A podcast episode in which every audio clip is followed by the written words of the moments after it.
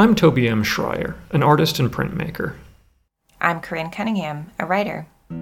As siblings growing up together in seacoast New England, and now from opposite sides of the Atlantic, we've listened to and supported each other through the ups and downs of our artistic endeavors. We thought you might like to listen in to our conversations about creativity and process, and so we've created this podcast, Ink from the Embers, our musings on the roots and growth of creativity. We hope you enjoy listening in. All right. So we were sitting and we're recording this the week after Christmas, uh, just before New Year's. And we talked about old work last episode. And we were going to talk about setting goals for twenty twenty-two, setting goals mm. for our next year. Um, yeah, for new work. For new work and all that. But before we get into like specific goals for twenty twenty-two, how do you tend to set goals for yourself in general? I mean, is it like specific things, overarching things? Or is it like bottom up, top down, or just shiny things? All of the above, probably, in okay. different in different ways. Um, initially, big things. Um, mm-hmm. And then I break them down.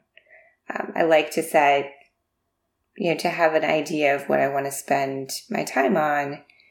Um, yeah. And then break down how to achieve those goals. I really have fun doing that. You know, okay. like say I want to have a novel or a first draft of a novel written by June, break down how much I need to get done per yep. month and then per week and that kind of thing. And, Um, build in a schedule for it and a flexible schedule, but one that allows for what I have going on in my life. So I like to look at the big goal and then look at the calendar and kind of see how I can work those goals into what I have going on. You know, I've, I've got a week of vacation here. I've got this here. I've got yeah. that here. And then get kind of strategic about things. Um, but in general, yeah, I've got some big goals and some littler goals, and um, it all it all ends up feeling kind of organic. Um, okay. Nothing. I haven't. Last year we had a really big goal of moving. Um, yeah. And so thinking about that goal, we'd worked towards that for a couple years, um, but still using that same. You know, this is the big goal. How do we get to it? Let's break it down so it doesn't feel quite so overwhelming. Yeah. Um, with different steps you could take in months leading up to, years leading up to, that sort of thing.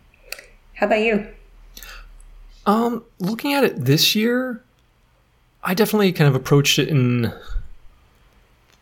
I think, the same way, kind of a little bit of bottom up of, oh, here are little things I'm interested in, but also top down of, hey, I have this big goal.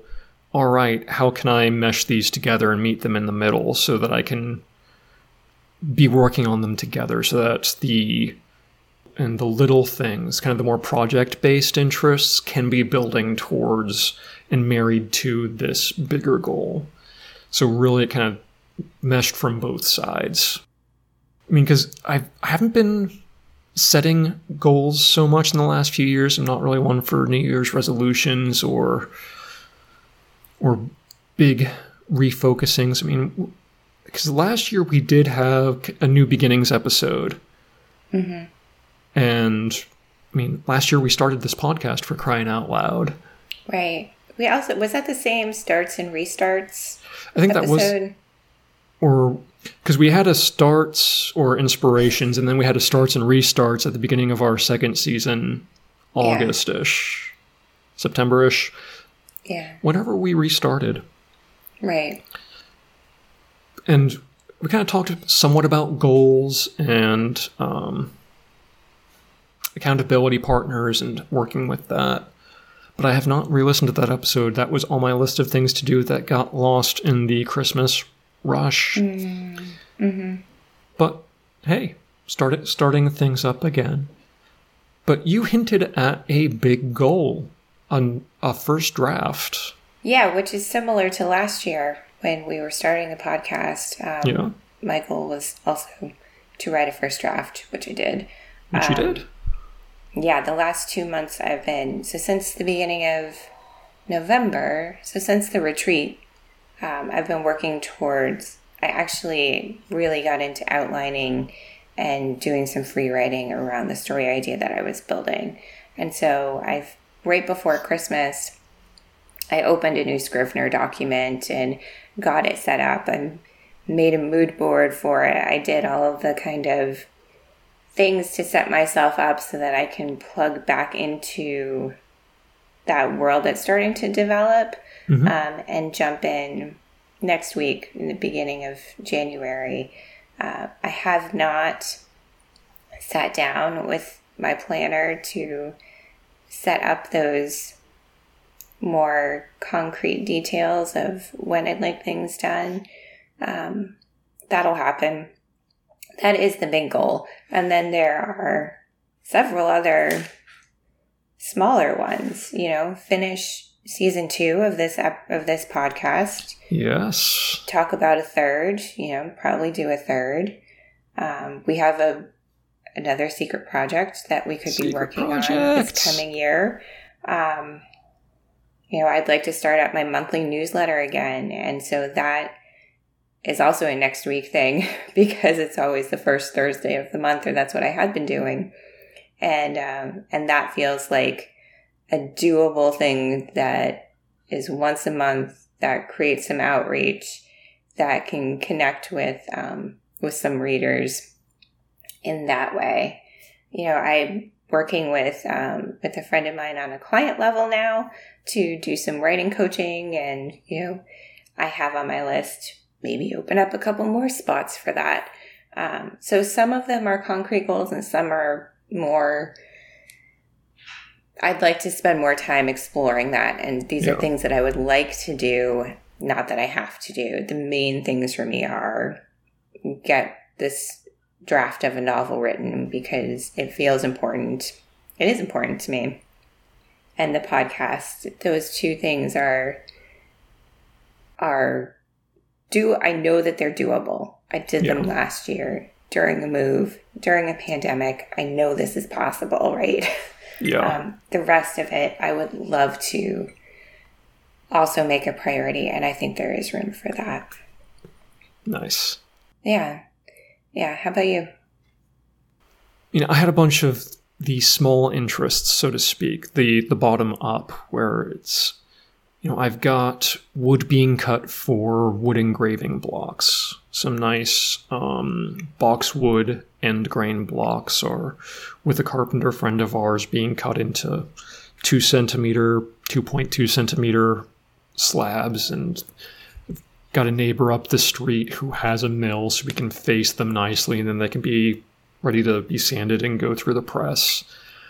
So I'm excited to be getting more into the wood engraving part, which is, it's printed almost exactly like a wood cut, but since it's on the end grain of the wood, you can cut really, really fine details. So if you think of like a lot of old book illustrations, a lot of those were printed with wood engravings. Like the, the Tenniel drawings for Alice in Wonderland were printed as wood engravings. Mm. Um, I was, I can't read the title of that book for the English guy who did a lot of animal wood engravings. Um, there will be a link in the show notes. Tunnicliffe, either Charles or Robert, something British, um, but Tunnicliffe. Um, so I'm excited to get into that because that is a very logical extension of my style and my interests, both in subject matter and technical matter. Also, I want to go more or explore more with mezzotints, because I finally printed a mezzotint block successfully, which is something I've been interested in since college. And then I found some some more mezzotint rockers on Ricardo, which is kind of like eBay over here. Uh, hmm. If eBay and Craigslist had a illegitimate love child, you would have Ricardo. Um, and name it Ricardo. That's and Ricardo, hysterical. Yeah. Ricardo.ch. Uh, so I had gotten those knives, tried it, didn't work, and I figured, oh, I need to sharpen these. You need a sharp knife to be able to make patterns, and so that finally worked. And this was for the Open Press Exchange, a great little project where a three D printed press that makes printmaking more accept more accessible to people. It, that's open and available, but they organized a print exchange so nice. that you send in an edition of ten and you get back nine prints from other artists, and they put on a big exhibition of everything that was um except everything that was submitted. So wow. I'll be a part of that show, um and that's exciting. Yeah. But I ended up doing a mezzotint for that, and just this was a good way to experiment with the technique, because the three D printed printing press is kind of, by design constraints, it's small. So the plate and the image were small. And when I say small, this image is about two inches square. Wow. So it's tiny. It's cute. It's nice. I was going to say, it sounds really cute. Yeah, it's a crow skull. Of course it is. Um, it was actually my second print for that, but that's getting into... I'll come back to the first print. But so that was cool to be able to execute this technique successfully, if not... at a high technical level. This was really a try. It's a nice image and I'm very proud of it. But it's like, okay, that worked. Now I can try more. I can do bigger plates, print it on the big press, develop my skills. Um, I've got a book sitting with you all about mezzotints that I can't wait to get my hands on. That is a January project. That, yes, January projects. To you four yes. years ha- later. Yeah. Having a split li- or having a library split across continents uh, definitely presents some logistical issues. Mm. So experimenting with mezzotints, and also experimenting with uh, trying to get white ground etching, which is another technical area where you can get more painterly effects with etching. So it's rather than just etching one flat and then a different flat of a different level, you paint on this goop, which is based off of soap and linseed oil and titanium white pigment. Hmm. And it's painted on kind of like a gouache or, or a trans, semi-transparent watercolor, semi-translucent anyway. And then it etches approximately like what you see with that painterly effect. But hmm. that's... Uh, the chemistry is interesting, and...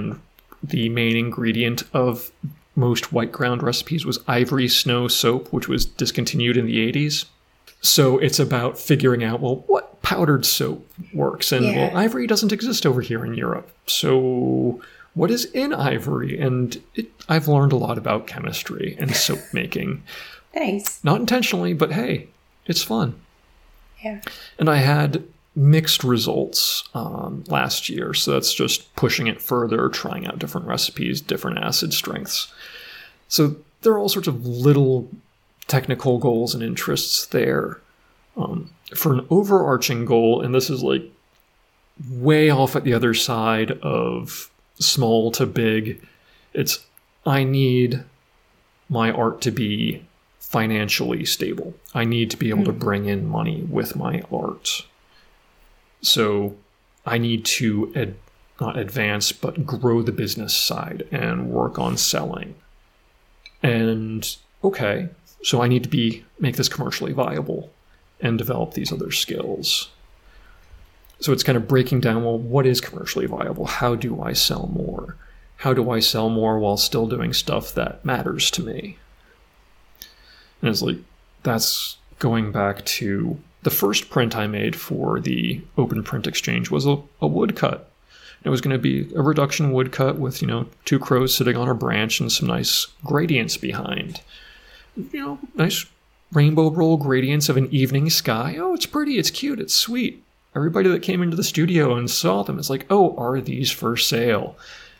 Wait, so it has color and it has animals and it's kind of sweet. Aha. Duly noted.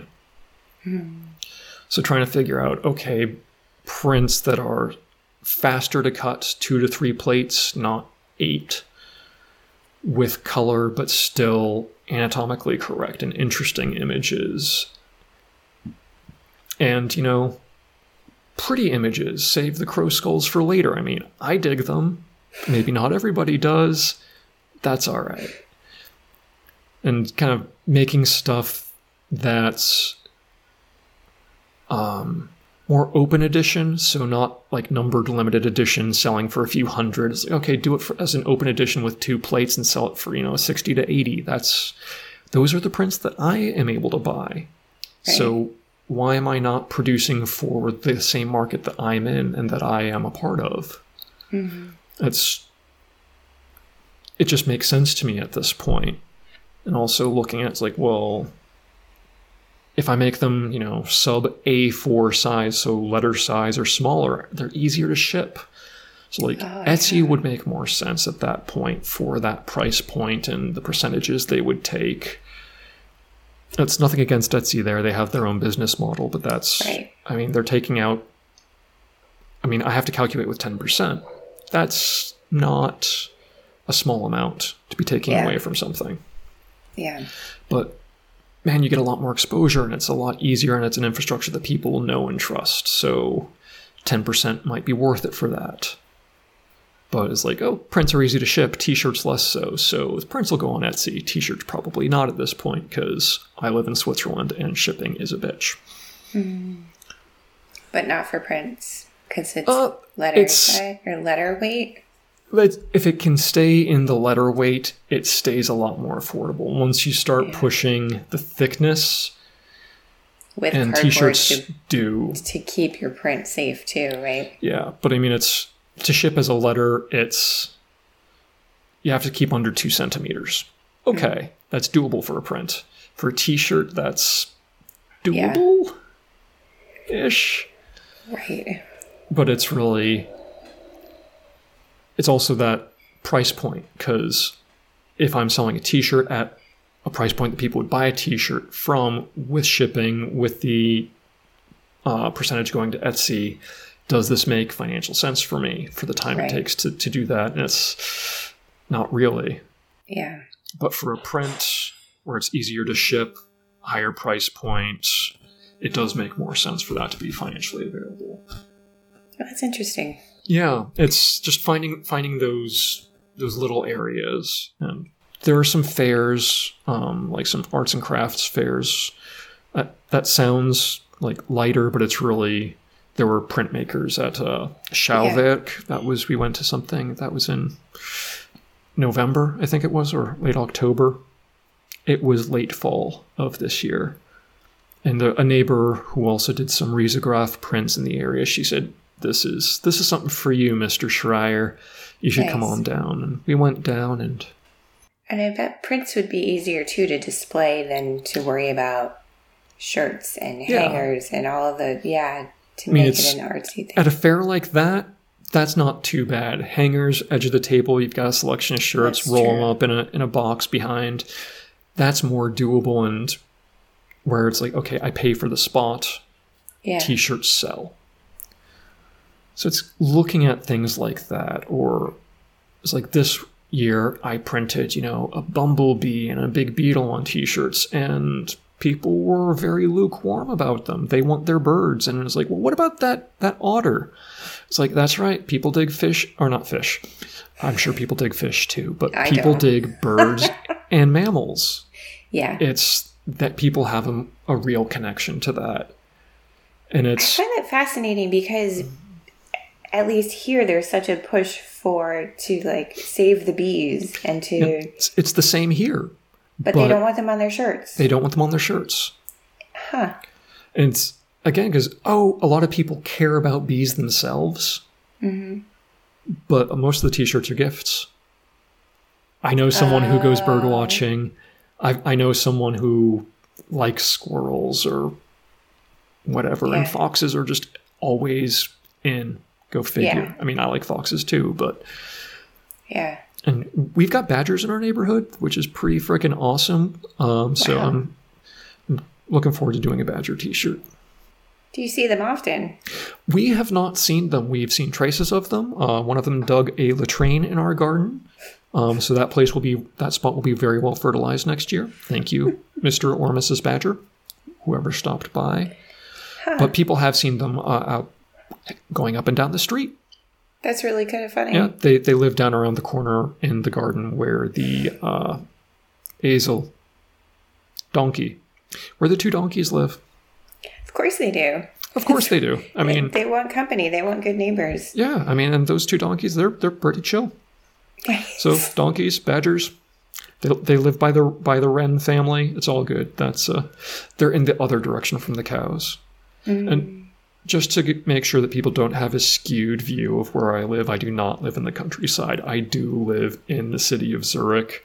Um, it's it's very, I would say, dense suburbia, but there are pockets of nature around, like the farm and the area surrounding Aurelia's uh, donkey stall and her mm. garden with the, the badger den, the mm. Dachsbau. Anyway, so that's kind of... That's how I built my goals, is that yeah. top down of I need my career as an artist to be financially viable. Yeah. And this is a good year for that because, well, A, I have less work from Adrienne with Nature Conservation, so I have more time for my work. And B, we have less work with Nature Conservation, so I need to bring in money to make up for right. that. Right. These are real world things. But trying to figure out how to use those as an impetus for artistic growth and for creativity to make work that still comes from my heart is okay. feels like a good challenge right now. I'm looking forward to that. It's yeah. it's not it doesn't feel like, oh, I need to make money, I'm gonna sell out. I mean, last night somebody came in and was asking about printing, and they were apparently a graphic designer earlier and had they were part of the Mini Club, so like Mini Cooper, the British cars, and were trying to print t-shirts. And it was like, well, mm-hmm. animals, I mean, don't don't you think that that's not really worth doing? I mean, I don't see that people are interested in that. It's like, well, I'm interested and I see a big audience for that. Thank you. Mm. So it's like, yeah. Other, I can see that, but I still have no problem standing behind my work and yeah. really believing in it. Yeah, and, and I mean, there's a huge. That's that's such an ignorant thing too. Like, I don't see other people. Well, yeah, yeah. in your circle, and, maybe not, but yeah. I mean, I I don't, I, don't, I don't give two tugs of a dead dog's cock about British cars. So don't come in right. here, and I'm not telling you how to design your t-shirts. Although right. I will tell you that you're using the wrong ink. Mm. He didn't want to hear that, but that's okay. Of course not. Um, yeah, screen printing ink is not very good for block printing, people. There you know. Which I feel like you've said before here. I have, because I struggled with that issue too. Th- this isn't just theoretical knowledge. You would know this, sir, if you listened to our podcast. Thank you. Yes. Exactly. Um, well, what I was going to say is there's a, yeah, figuring that balance of how to create without a scarcity mindset, you know, without that desperation. Um, mm-hmm. And I don't think desperation is a, is a good use of it, but I know I've had lots of conversations with people about how if you're forcing the work to, there's a there's a fine balance between forcing the work to pay for your life and, because you can, artists can make a living from their work, yeah. but to put all the pressure on without the curiosity and without yeah. the interest... Um, that makes it that that's what brings joy in the work, right? Is yeah. that curiosity and being interested in what you're doing. If you take that away, then it does become just drudgery and work and yeah. not doing it for the love of it. You're doing it to for other reasons then. And sorry, that clicking is my, I'm just realizing because last time we recorded, you said there was a clicking. It's my rings on my mug. It's I'm sorry. There. It's okay. It's okay. But um, people hear that. That's what that is. Yes. Um, there was also an interesting saying. I, I really forget where, where this was. I think this might have been from James Gurney in either one of his videos or his blog, The Gurney Journey. He quote, was quoting somebody else in saying that inspiration is for amateurs. Mm-hmm. And it was an interesting thought in that if you are trying to make a living at this, yeah. you cannot wait for the inspiration. Right. And right. that's that's not saying anything about creativity. That's not saying anything about passion. Right. But it's just, you have to sit down and do it and figure out how yeah. to make it work. That is a different type of puzzle. And that's, yeah. I think, figuring out that puzzle is my big goal this year. I mean, I've started yeah. breaking it down, and it's like the um, the sketchbooks or the uh, the notebooks that you received, and I think you put a picture of those either on your own Instagram or on our Instagram. Yeah. Check out both Instagrams, and, and mine too, by the way, but to our listeners. But it's like, that was a big success for people being interested and engaging with and selling. So it's like, okay, paper goods. Yes. Nice notebooks. People like nice notebooks. We talked about this last episode. Yeah. Okay, that's something to go with. Or the gift bags. Like, I'm out of bags. I don't have any empty bags to print. People like bags. Mm, yeah. Okay, these are things to learn from. Print more bags. And it's f- figuring out, well, what has sold. And I have now been dabbling, or I've had the store location here for three years now. Wow. Yeah, three years now. It's crazy. So I've had some time selling stuff in the window. I'm not, I don't have a lot of experience, but it's like, insects don't go quickly. They go, but they don't go quickly. Mm-hmm. Notebooks, people love a nice, high-quality notebook. All right. Feathers, people love feathers. Put a feather on a notebook. Great. Yeah, I loved mine. Yes, I'm I'm glad you've been enjoying it. It's all used up, actually. It's all used up? That's... That was my... Those were my notes for the novel. I knew that, that once I finished that notebook, I had to create a Scrivener document. So it was a that, perfect that size, is, too.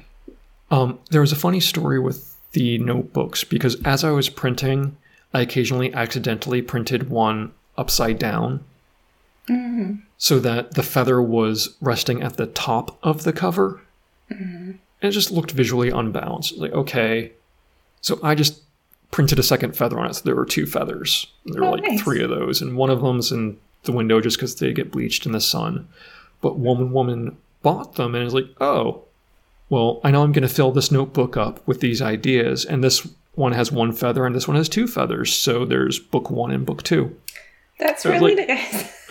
That's beautiful, lady. Thank you. I am glad you could buy my accidental print and put it to purposeful use. Oh, that's fantastic. Nice. Nice. Yeah. How- yeah that's. I, I just rambled a lot about... Um, printing techniques and selling and marketing.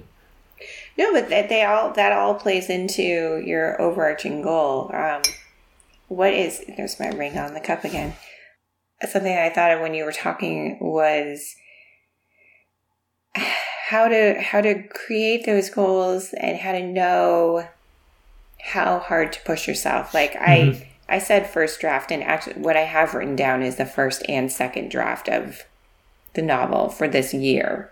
Um, and it's doable. And it's a, you know, last year I only said the first draft. And I think yep. that's where I kind of petered out because I hit that goal, because I have a tendency to oh. hit goals and not necessarily go further than yes. the goal that was set. It's like, met that um, goal, job done. Job drawer. done. Don't really need to move forward. Yep. That's it. I can take a really long break now, which we've talked about how breaks are not necessarily a good thing. Yes, momentum has a lot going for it. Ha ha ha. Yeah. Ha. Um, so, so that's um, so that that's my question to you. Do you? How do you make your goals achievable, but not too hard? Like, how do you make them so that you can meet them and feel like you're growing at the same time? So one of the things that really helped me in looking back at last year was the unfinished print of the Northern Lapwing, the Kibitz, that is still unfinished. And then looking at the, the Birds of Völusulfan kind of series, which these are just small eleven centimeter by eleven centimeter. So four, four by four inches or so, five inches, something like that. Prints on linoleum, one color, open edition, that I was able to bang out three of them. and people really like them. These are nice images, and they're simple, but I still pushed my skills doing it. So it's like, okay, there there was this big project with a big overarching idea, and it was almost like too big, and I just always bogged down with it. Mm-hmm. So there was never momentum. With a small thing, it's like, oh, here's an idea. Okay, there is an overarching idea. I can do a whole series of, you know, local birds. This is cool. Put them in local landscape scenes from the area. So it's not just this local bird, but it's tied specifically to our neighborhood. Okay, well, do it as one color. Do it on linoleum so it's easier, and do it in a small format so that it's faster to carve, easier to carve, easier to print, and sells at a lower price point that's more accessible to more people. It's kind of like that's built for success because it's already chunked yeah. in a way. Yeah. So learning from that, it's like, okay, smaller size, keep the plate count down to two or three. Um, I've always been fascinated by um, late Renaissance chiaroscuro prints, which are, they were made to mimic um, charcoal and chalk drawings on toned paper. So you would have like a blue paper, you draw with black, and you draw with white. Right, right. And these prints are basically, you have your white paper, you print a mid-tone with the white cut out, and you print a black over it. And you can get amazing tonality with just two plates. I've been fascinated by those, and I love those, and I really enjoy carving them, but I always make it more complicated. I keep adding plates. Mm-hmm. Well, smack, smack, Toby, stop doing that. It's quite the metaphor. Yeah. I mean, this is this explains a lot about the workings of my brain. Right. But take that idea of, or it's like with that little crow print, not the crow skull, but the crow print with the nice sky gradients. It's like, okay, this is essentially two or three plates printed small, and people like this. And I can still get a lot of color movement and a lot of color variation with some creative inking. Mm-hmm. So I have a lot of room to play with this idea, to experiment within this framework and still create things on a smaller scale. So I can pr- produce more, so I can produce a series, so I can cover a wall and have work to do a show. Aha, that's also been a goal for a long time. Right. And so it's setting that up rather than it's like, oh, I'm going to do like ten A three things with seven plates each and have a great show with this big metaphorical thing in the background. It's like, that's a beautiful, great idea. I still dig it, but I also know that I'm probably never going to do it. Not at this point. Yeah. So it's ch- figuring out how to change those frameworks, I think. That's looking at my own stumbling blocks that I know, uh, mm. looking at my own strengths that I also know, looking at the, I won't say successes and failures of sales in the window, but what sells faster. So really, it's time. It's, you need time and experience and trial and error. Yes. And to figure that out. That's a really good point that I is. think yeah. it goes back to that, the things that we were talking about in um, the old work episode. And yeah. that's part of what makes an experienced artist, writer, creative, experienced, is being able to look back on successes and failures and what worked and what didn't work. Exactly. And that can only add depth and maybe a bit of straightforwardness yeah, it's, to the work process. Yeah, it's using, you know, the strengths as, okay, this worked, do more of that in that direction. Yeah. And yeah. using the failures of, okay, how can I change that? So it's never right. really a failure. It's just more data right. points. Right, but, exactly. I mean, at a certain point, if you're a business, if it doesn't sell, okay, that kind of didn't work. I've right. been very fortunate with my work that, you know, the stuff that doesn't sell, it's not that it doesn't sell, it just doesn't sell quickly. Right. Okay, I'll take that. Um, yeah. It goes eventually. Right. Right. So that's, are there are there areas, um, I'm going to use this as an example. For the last few years, I've kept track of my reading on Goodreads, and I've mm-hmm. had, you know, a reading goal of I think the last three years, it's been one hundred books um, to read within a year. And that's kind of kept me motivated for reading. Mm-hmm. And this year, I've had a shift in that, you know what, I want my goal to be just reading the books on my bookshelf. I don't care how many they are. I want to get through more books that I have that I haven't read. And so that goal has shifted. Instead of numerically, um, it's more of a more of an open-ended kind of thing. Yeah. Have there, do you have any aspect of that maybe in your, I don't know, well, and this is kind of, this kind of goes into the personal art goals yep. versus professional art goals. Like that reading goal for me is not a professional goal, but it's one that feeds my creativity in some yes. ways. So do you have some of those, and do they stay concrete or kind of shift a little bit? Um, those are, they're a little bit more evanescent, so a little less concrete, and they mm-hmm. do shift. It's like what I was saying with the mesotin. It's like, ah, oh, you can do this. Okay, well, experiment and get better at it. Play around with this. I mean, that's a very open-ended goal. Yeah. I mean, I I do have some... It's like mesotints have this wonderful quality of smokiness in the way they capture light. And it's like, okay, kind of a misty quality. So like, okay, I have some ideas about where those images might go, but I don't have the, oh, this print, this size, it needs to be like that. I need that. that that's kind of coming with one of them. Um, I am very blessed to have a beautiful walk from the house to the studio. And it's been a lovely misty, uh, misty, month and a half. I can say that now, thinking of this image, that it's beautiful, but man, it's been nothing but fog for the last month and a half. Good gracious. Wow. There's wow. been some, there's been some sun, and we have richtig gefreut darüber. We really enjoyed it, that sun, when it came, but it's mm. it's been rare. So mm. um so that's open-ended goals with these techniques. Dropping my list.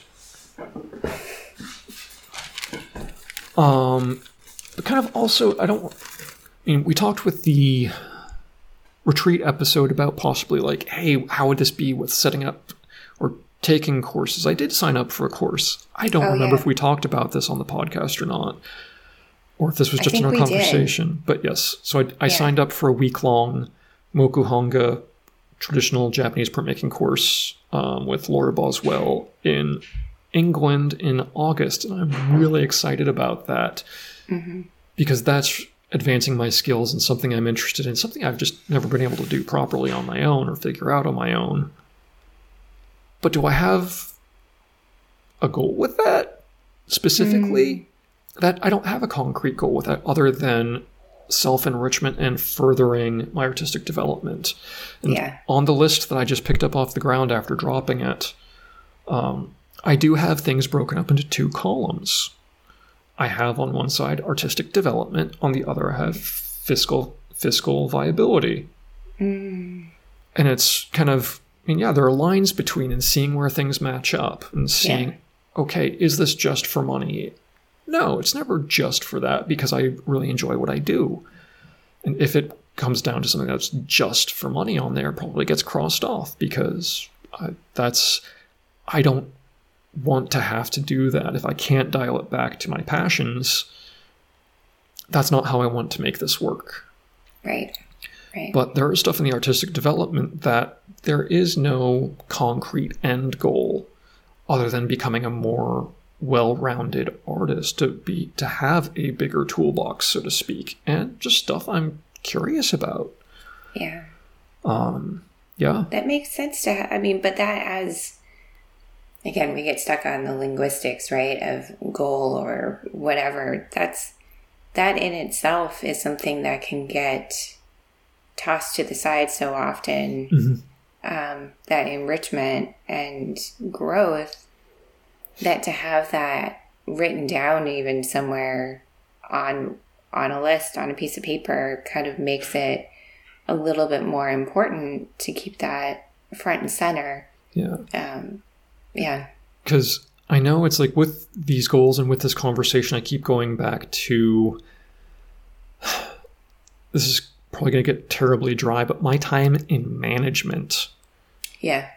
And but in talking about goals and developmental goals, in setting up goals for oneself and for other people, and if especially for accountability, mm-hmm. measurable goals are a huge thing. It's like, yes. Did you get down X thousand words this week? Right. Did you produce this many prints? Did you do X, Y, Z? It has to be measurable for that check mark. Yeah. And measurable goals are a huge endorphin rush as well. I mean, yeah. It's psychologically proven, or not proven, but it's you can see the influence very clearly of having measurable, accomplishable goals. Right. Those are reachable. You get that endorphin rush, rush. Great. You go on. Next goal, please. I love putting that little check mark or that stamp or that sticker, gold star. Yeah. But that doesn't take away the importance of those unmeasurable goals, of right. having that curiosity and maintaining that as a guidepost, um, as um, a vague visa. Um, yeah, really a guidepost, a, not mm-hmm. a goal. Because a goal is, I want to reach this place, point. Yeah. A vague visa, a signpost, a guidepost is more, I want to go in that direction. I want to see what I'll find there. Right. And that's really important. If you can marry those two together, mm-hmm. that's great, so that you're exploring, you're going in the same direction as your goalposts and have measurable goals along the way. Perfect. And that's, again, go, going back to my dual-sided list. I'm trying to find ways to to get those to go together. Right. Um, well, and that's that's huge. I and um, that makes me think of there's oh, who is that? I think Helen Redford is a British writer, um, YouTuber, Instagrammer, and she talks a lot about her writing notebook and keeping this continual place to put ideas, to put things that she's interested in, um, tidbits of things. And that is one of the unmeasurable goals that I do have for this year is I'm holding it. It's not nearly as pretty as the notebook that you gave me. That's a lovely color. Me, but isn't it pretty? It's a nice teal color. Like, actually, it matches my my teal fountain pen. I mean, teal is an oak. It's ridiculous. Teal is the color of the year in Corinne's studio. The color of the, I mean, I have a blanket shawl on me that's teal also. Anyway, having the things, having this writer's notebook to me feels like being in that mindset, even when I'm not reaching for a goal. Because so often I've found that if I'm not working towards a measurable goal, I just don't do, or yeah. I don't feel like I am in the work. I don't know what I should be doing sometimes. I, I just kind of flounder a little bit without that. Um, and so one of the unmeasurable goals is just being in the work more, being in that writer's mindset more. Um, because this last year we had so many things going on that I have not felt connected to my work when I am not hitting a goal or trying Yep. to trying to hit those markers. And it's not all like chasing after goals is not a um, what's the word I'm looking for? It's not attain. It is attainable, but it's not sustainable. Yes. It's not sustainable for a long-term relationship with your craft. Yes. If if you're putting the pressure on yourself to hit only those goals and to not have, like we've said before, the curiosity and just the interest in your work, in your own work and development. Um, yeah. I think that's that's a really good point. I like that idea of the lampposts or the yeah. guideposts, guide markers, that visual of that mixed with your map. You know, like that the goalposts are kind of, or the trail marker is up ahead, and that's like the big feeling of it. But then you also have your roadmap, and maybe that's where your goals come into play. Like, oh, yeah. if I can just get to this next mile marker, I'll continue. Like, the, having those two things go side by side, I kind of like that. Yeah, it's it's a more poetic way of what we were talking about with the measurable and unmeasurable goals. Right, right. Um, it's it's a very nice picture. I do dig that. Um, mm-hmm. And to have the uh, that map in the back pocket with the penciled-in goals or the penciled-in path, but then just the, well, maybe I don't have to follow that specific path. I can still meet that goal, but yeah, I'm headed in the right direction. This... Exactly. Yeah. Let's veer uh, off the trail a little bit and yeah. know that it's there to support us when we need it.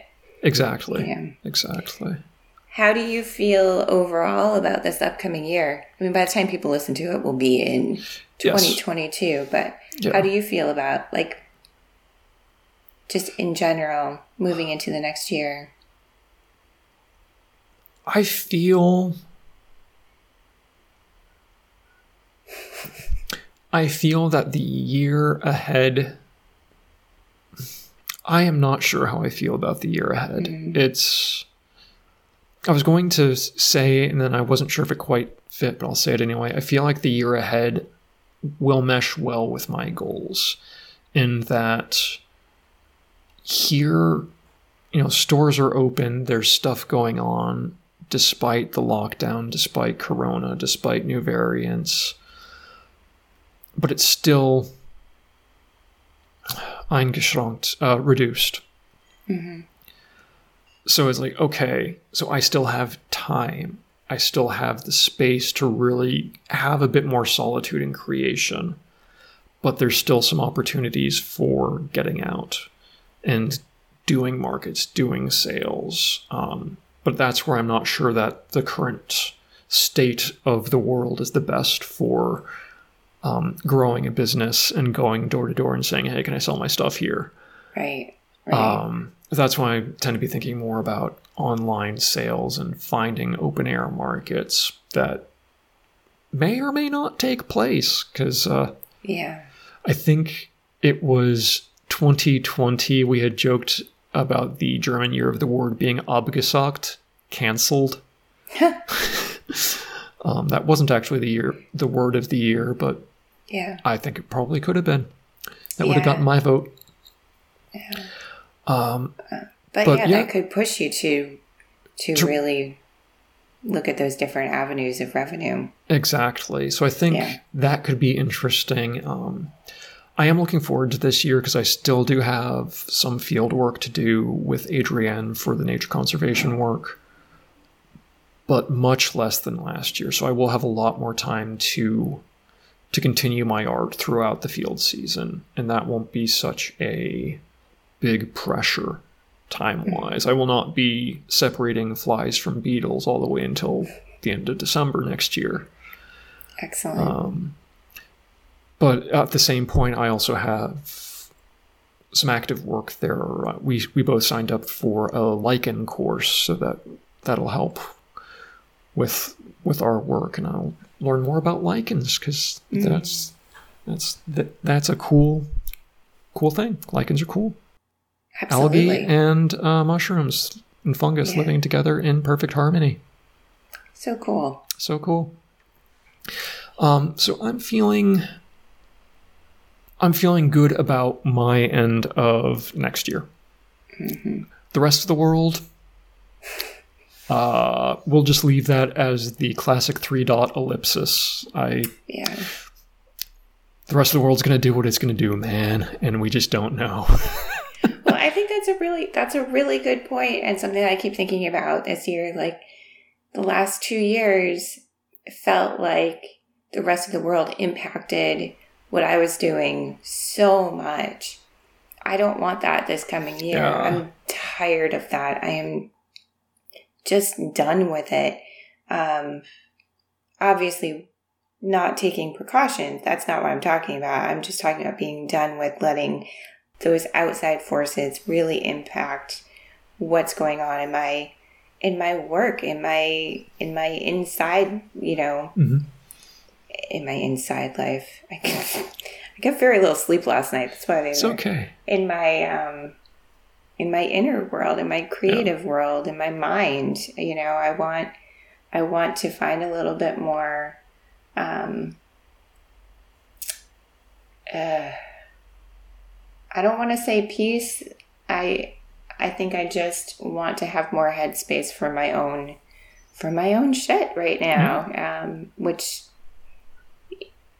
there's been so much happening in the world that um, even locally, that really can play and have an impact on on you yeah. when you when you let it. Yeah. Um, I'm going to turn that question around on you, but I'm going to get a thought out first before I lose it. Absolutely. Um, this thought was going back to a separate question and about a kind of a talisman or an image for the mm. next year. And mm-hmm. it almost seems like I'm on this Zoom call with you as you are sitting in your office. You have a designated space for yeah. your creative work. And it's almost like it's almost like that is your talisman for the next year. It's your own space with a door. yeah, exactly. Exactly. It, yeah, that feels very much like that. Um, yeah, it's it's interesting. Everything's interesting right now. So last year, I don't know if I told you this, Amy Palco, I know I've mentioned her before. She has a she has a podcast called The Meaningful Stitch. She's Scottish, um, and it's knitting, and it's just lovely. All of her work is just, I could sit and listen to her talk knitting for hours, and I have. Um, and she, but she also she she also spends a lot of time on myth and story and how those inform our lives. And for the last, I forget how many years she said she's done this, she's offered a um, a goddess reading of the year. So similar to picking a word of the year, which mm-hmm. I know a lot of people do, um, this is she picks she picks a a goddess for to kind of guide your year and to sit with what this goddess represents, and then from there you can choose keywords. And yep.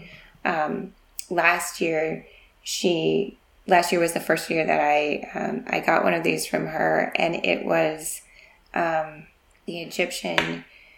She sent me the Egyptian goddess. I'm not going to pronounce it right. Hathor. Hathor. Hathor, yeah. Hathor. I, that's how I've already always pronounced it in my head. Hathor. Hathor. Too. Yeah. And so I took that and kind of ran with the idea of abundance mm-hmm. and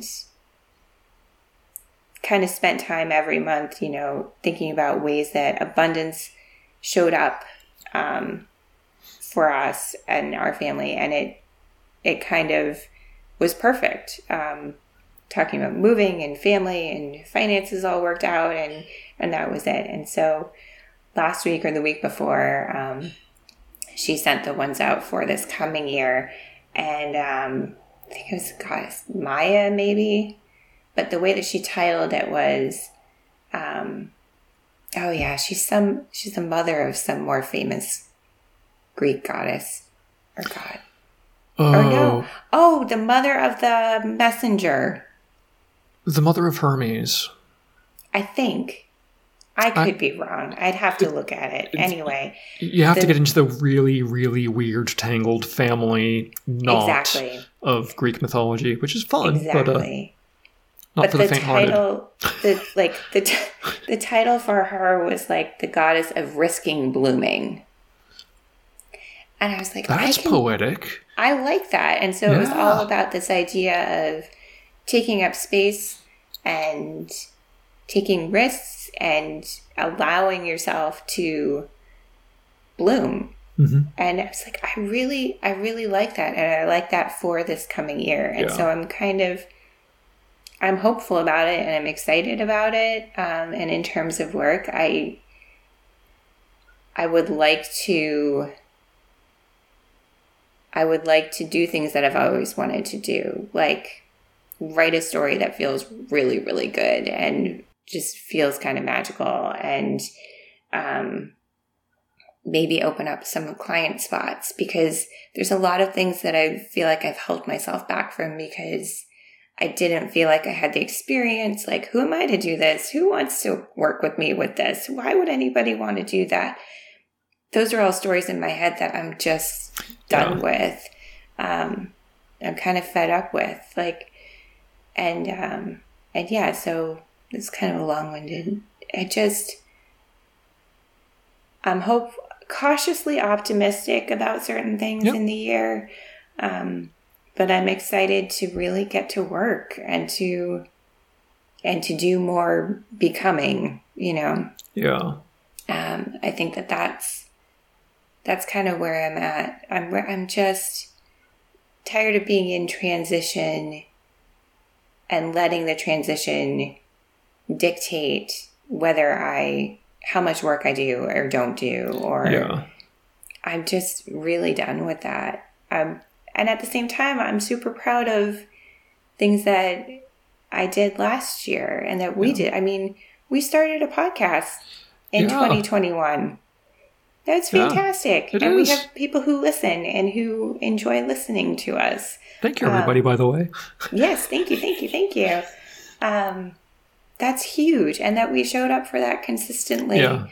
through a lot of ups and downs um, in our own personal lives. Like, yes. That's fantastic. And, um, you know, I did write a, a decent first draft that felt good and served a purpose, even if it doesn't see the light of day for a while. You know, that was a, a huge win too. So yeah.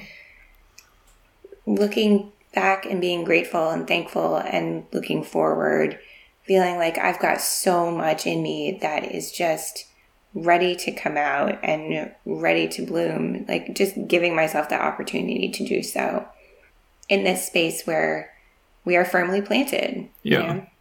To go back to that kind of yeah, you you guys are metaphor.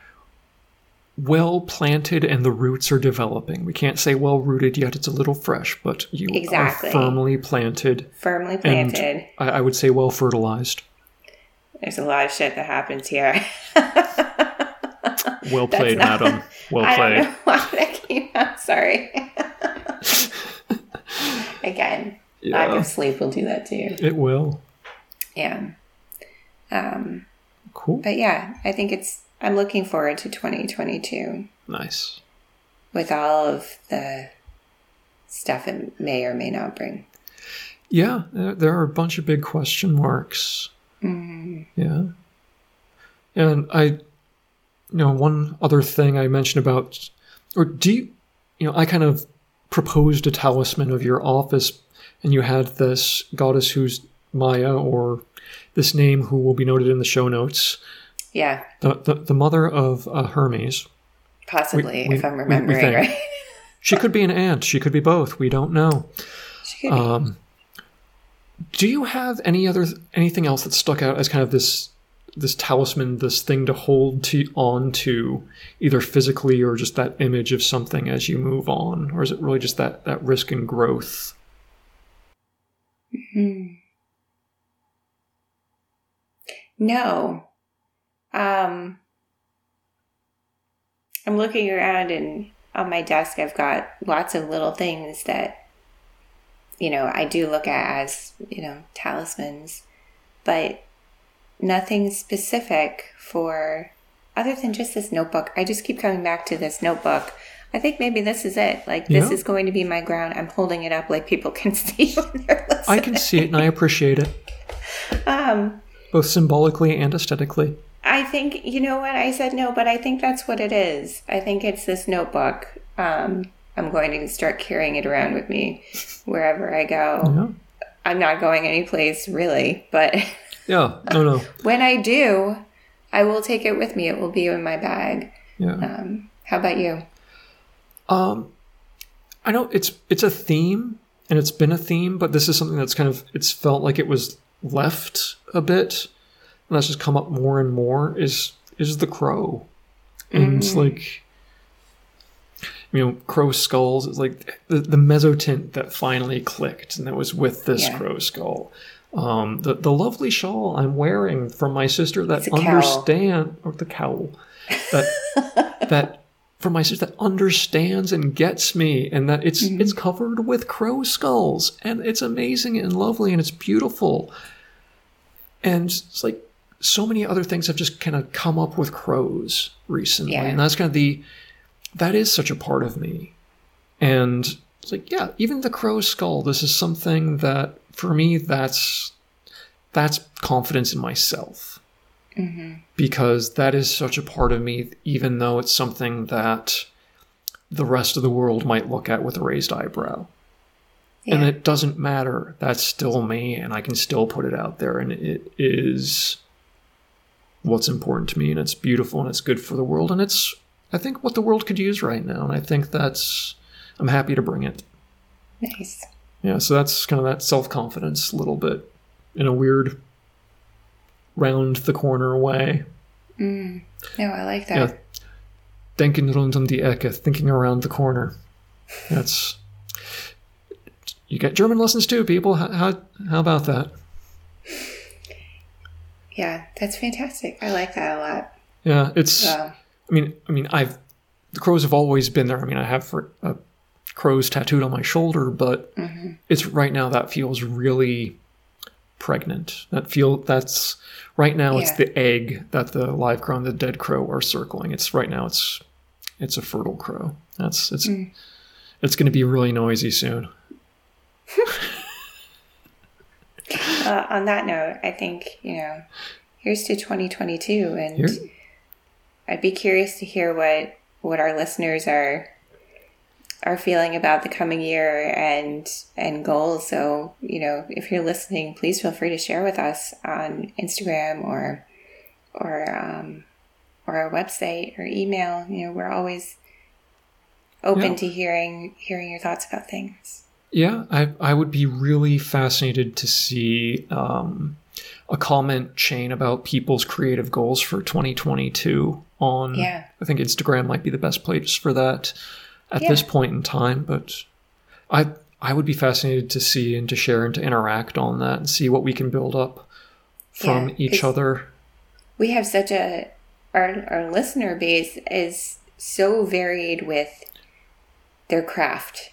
Yes. So so varied. We have printmakers and writers and knitters and collage artists. I mean, we've just got such an amazing group of um Of followers and listeners, yeah, and skill in our listeners. Yeah, this is so.